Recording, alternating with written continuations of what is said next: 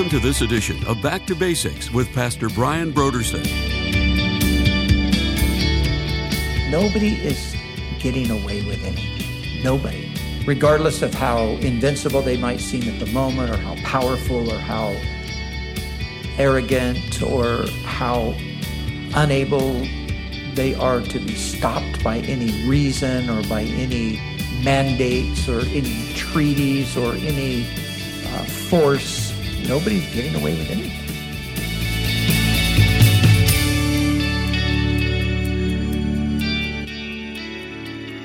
Today on Back to Basics, Pastor Brian continues his study through the books of the Old Testament prophets. Join us as Pastor Brian begins his teaching on the book of Nahum.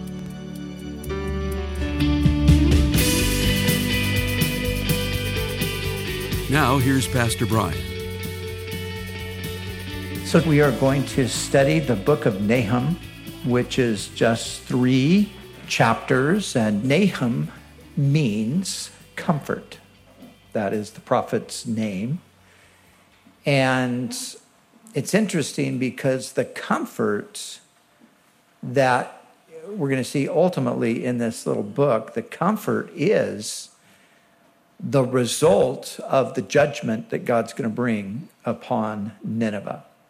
The comfort is going to come through the defeat of the oppressor. I think, again, you know, as we're just thinking about these things and talking about these things, there's plenty of parallels that we can see as we look at this little prophecy. So, like Jonah, Nahum was called to pronounce judgment on Nineveh. Nineveh, of course, we are probably mostly familiar because the story of Jonah. We looked at that together. But the first mention of Nineveh is in Genesis chapter 10. And the city of Nineveh was built by Nimrod. And Nimrod also built Babel or what would become known as Babylon, in this place called the Plain of Shinar, which is that particular region there. Now, Nimrod, he's, he's referred to as this, this man who was a mighty hunter before the Lord. And most people agree that it wasn't that he was uh, hunting game, but he was a hunter of men. He was a tyrant. He was a great rebel against God. So he built these cities. Like Babel, Nineveh was always a place that was given over to idolatry, violence, and oppression. So that's just kind of the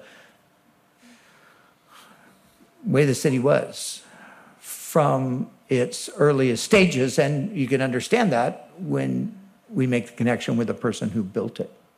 So it's it's a it's uh, the the city itself is just a, a manifestation of resistance to God and His ways.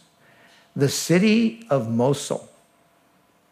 Many of us have heard of the city of Mosul because of all that's happened in Iraq over the years with the various wars and things like that. Uh, the city of Mosul is in that very region where ancient Nineveh was. So, northern Iraq, the city of Mosul, Nineveh, we're talking about the same geographical uh, region there. So, Nahum prophesies about a hundred years after Jonah had visited Nineveh, perhaps during the reign of King Manasseh. Maybe you remember the story of King Manasseh. King Manasseh was the son of King Hezekiah. Hezekiah was one of the better kings, one of the best kings in the southern kingdom. But he had this incredibly evil son named Manasseh. Manasseh was not only the wickedest of Judah's kings, but he also reigned the longest. He reigned 55 years. Man, could you imagine like, thank God for four year terms for politicians, right? But I mean, it's kind of like a, it's kind of like a Putin thing, right? Putin went in, he was elected, and for a couple years, they went through the process of just having normal elections, and he got reelected. And then finally, he just decided, you know, I just need to be in this role forever. And so now he's been there for a few decades. And so this happens over and over again. Well, in the Jewish monarchies, you, of course, were a king for your whole life. And so Manasseh reigned for 55 years. So it could be that it was during the reign of Manasseh. And there's a passage that, that seems to hint that maybe that was the case. Listen to this passage here. It says, The Lord spoke to Manasseh and his people, but they paid no attention. So the Lord brought against them the army commanders of the king of Assyria, who took Manasseh prisoner, put a hook in his nose, bound him with bronze shackles, and took him to Babylon. So in, there's in the records of the Assyrian kings that are in various museums around the world, in one of the records of the Assyrian king, it states that he brought Manasseh before himself to deal with him over a particular issue. He doesn't say what it was. But that's in the archaeological findings from that region. So perhaps that is the case there. So during the reign of Manasseh's father, Hezekiah, the one we just mentioned, Sennacherib was then the king of Assyria. And we, we read this story in Kings, we read the story in Chronicles. And we read this story in Isaiah as well. And this was when uh, Sennacherib and his armies, they came and they were basically seeking to conquer Jerusalem. And they had, they had conquered 46 cities in Judah. And now they were besieging the, the city of Jerusalem.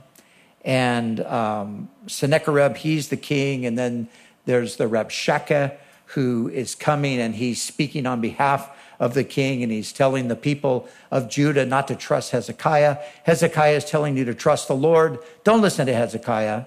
He's going to lead you astray. The Lord's not going to protect you. The Lord actually sent us here to destroy you. And, and then he says this he says, and how's the Lord going to protect you? Think of the gods of all of these other nations how they haven't been able to protect their people. So you think the Lord's going to be able to protect you? And this Rabshakeh and Sennacherib together, they're mocking the God of Judah. And they're comparing him to the other gods. And they're basically saying, We're going to do to you just what we've done to these other nations. And we're going to trample your God under our feet, just like we trampled their gods uh, under our feet. And so this, this is all kind of the, the background of, of Nineveh. And it's interesting, I think it's in Isaiah when the Lord is begins to pronounce judgment on Assyria, he says, Shall the axe boast against the one who wields it? And then the Lord goes on to tell him, You know, you've just been a tool in my hand. The reason you conquered all of these places is because I was using you to do it. And now you're boasting against me. So, so there's this history of this arrogance and this hostility to the people of God, but even to the Lord Himself. And so it was at that time when Sennacherib's armies had surrounded Jerusalem, they had besieged it. It was at that time that uh, word came to Hezekiah from Isaiah that the king of Assyria will not step a foot in this city. He won't even shoot an arrow into it. And that seemed impossible. But on a given night, we're told that the angel of the Lord went through the camp of the Assyrians and slew 185,000 men. And with that, uh, the king of Assyria went back. He went back to Assyria, Sennacherib did, and he was actually murdered by his own sons.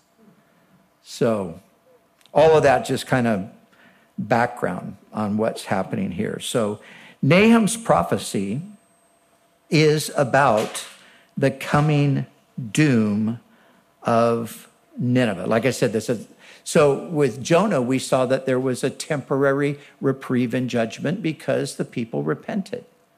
But 100 years have passed. I mean, you know, 100 years is a long time. And so they're back to the way they've always been. And so the judgment is going to come down. And in 612 BC, Babylon conquered Nineveh and swallowed up the Assyrian Empire. So Assyria had dominated Babylon. That's why the king of Assyria took uh, Manasseh to Babylon because they ruled over the whole region at the time. But then, as, as Nebuchadnezzar came to power, he ended up conquering uh, Nineveh in 612, and that basically ended the Assyrian Empire.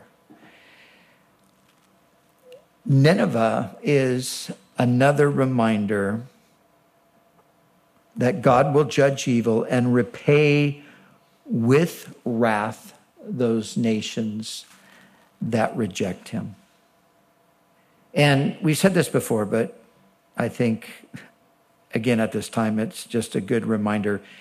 You know, nobody is getting away with anything. Nobody.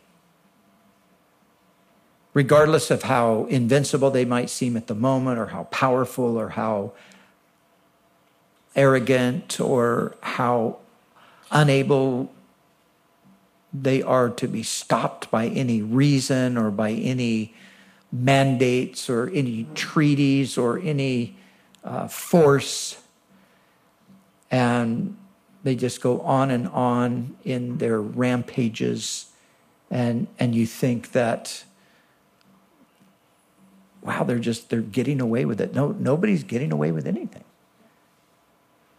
I just was listening to a podcast on Mao Zedong and the millions and millions of people that that man was responsible for their deaths through initially the communist revolution in 1949 and then the there's this famine that follows it because of their policies and 30 to 40 million people die of starvation in China as a, as a result of their policies and then Mao leads this or inspires this cultural revolution in the 1960s, goes on for about 10 years, just murder, mayhem. You know, he was the one whose philosophy was, was all about power, and power was in the barrel of a gun. And, you know, you look at the, you know, whether it's a Hitler or a Mao or whoever, there's so many in history, and you can put uh, Putin in that category now as well. But, you know, these people who have absolutely no concern for life, they, they would just, just put a gun to your head, pull the trigger, and then sip their coffee and never think twice about it. You know, they just took a human life. But there's a day of reckoning coming. See, they, they, they might get away with it for a while. But, you know, think about all those guys, they're all dead. And I can guarantee you that it's not good for them now.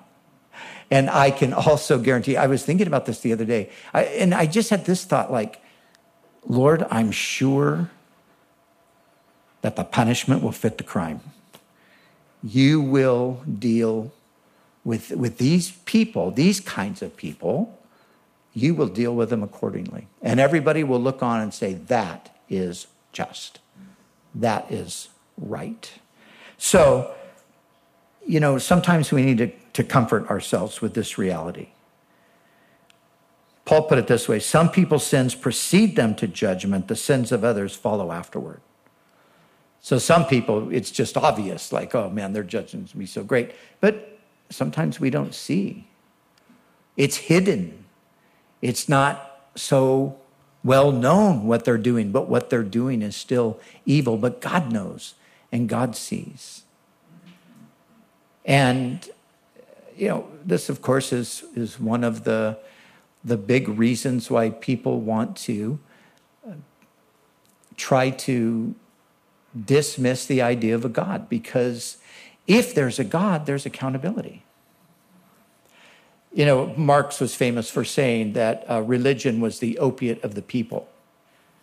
You know, meaning just, you know, religion just gets people to a place where they just, they're not thinking and so they can be controlled and, and you know, that's what they saw the, the religious institutions doing.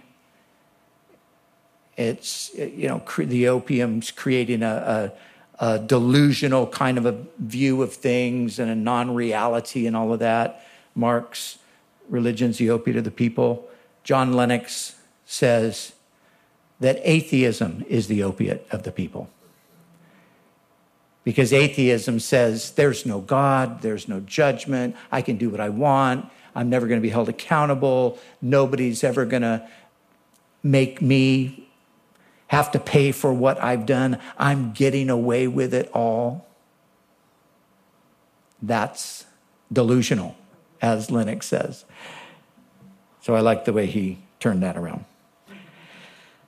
So, in Nahum, so just as we look at these chapters here, and we will do that really briefly, uh, in Nahum, God is seen as a powerful but caring warrior protective of his people and angry with the wicked. He is good to those who look to him for refuge. And it's funny because this, I mean, this whole thing is basically just judgment. But then there's a couple of little sentences that are reflecting on the goodness of God right here in Nahum. So in the three chapters, basically you've got this. Chapter one, you've got Nineveh's destruction being God's plan and something that is certain. So, again, think about Jonah for a moment.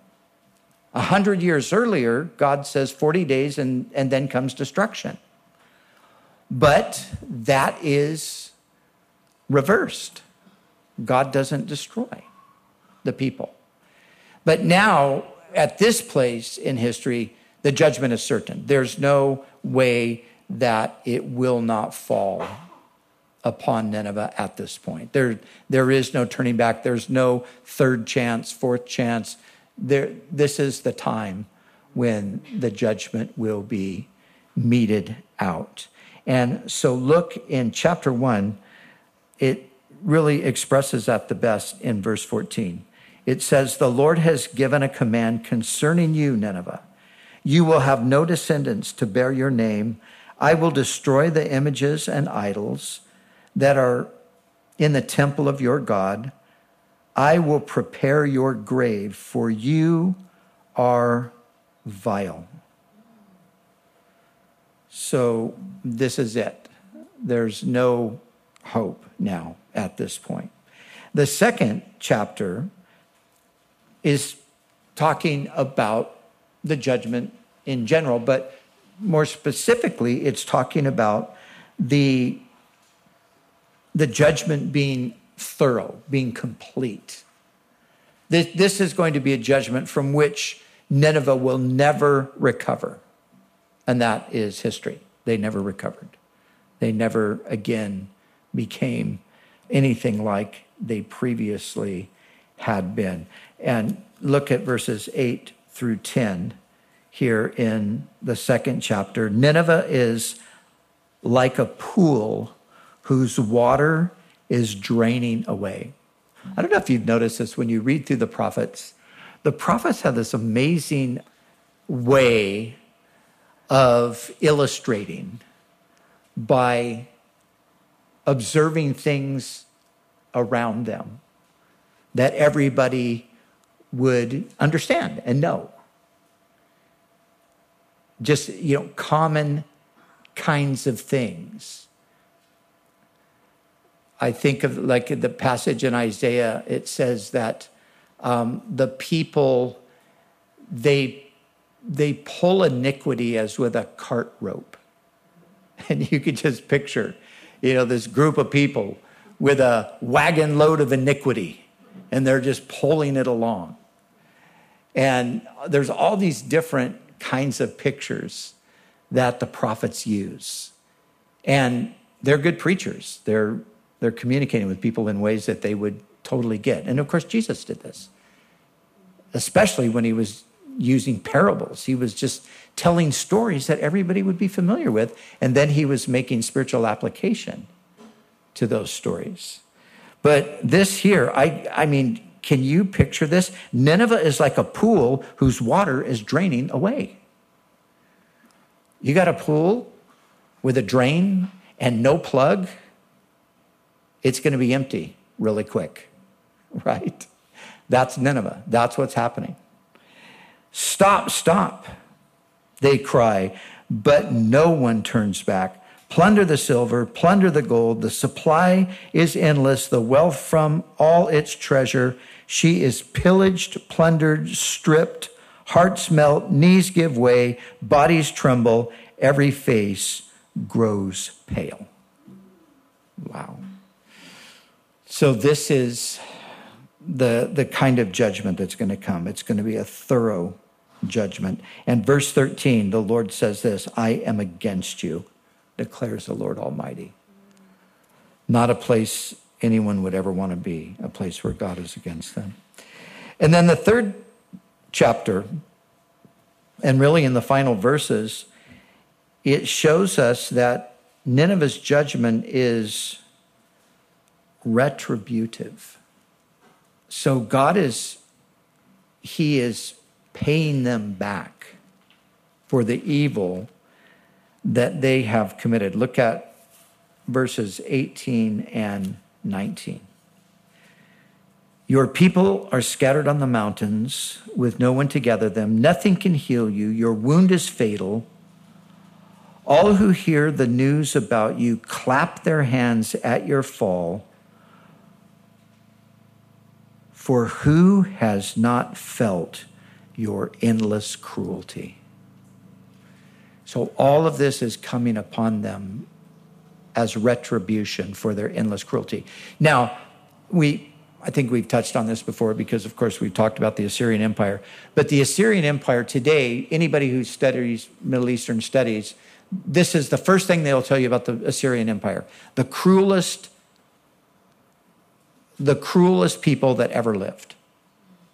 The Assyrians were. In the records of the Assyrian kings, they talk about how they would deal with their enemies. They would cut off their noses, cut off their ears. They would, um, they would behead their, um, their enemies, and they would stack skulls up in pyramids in front of the city.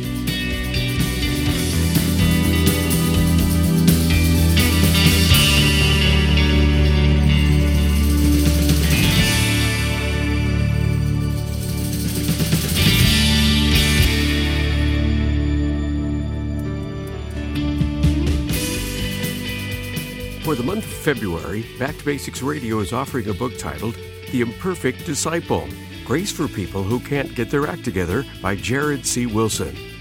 Have you ever resolved to repent from a sin only to be crushed and condemned by defeat later down the road? Or have you ever been hurt to the point that the wounds never just seem to heal, even years later? Well, one of the problems that Jared C. Wilson will help you to recognize is that unhealed wounds are not sin, and sin is not a simple wound from which you need to be healed. Jared C. Wilson shows how discipleship can be messy this isn't a typical Christian self help book promising to help you become a better Christian. This is a book about discipleship that puts the gospel front and center to help you sustain ongoing growth in Jesus by the same grace that saved you. In his book, The Imperfect Disciple, Jared C. Wilson will help you experience the grace of God in a practical way that will impact how you live as a Christian. Today is the day to finally learn how to live in the grace of God. Learn today about God's transforming grace. The book The Imperfect Disciple Grace for People Who Can't Get Their Act Together by Jared C. Wilson is our gift to say thank you for your donation to Back to Basics. So we encourage you to call us right now. at 1 800 733 6443 or visit us online at backtobasicsradio.com. We'd also like to remind you that all of our other resources are waiting for you at backtobasicsradio.com or by calling our request line at 1 800 733 6443. That's 1 800 733 6443. Our desire is to encourage you in your daily walk with God. We'll continue tomorrow with more valuable insights from Pastor Brian as we study together in the book of Nahum.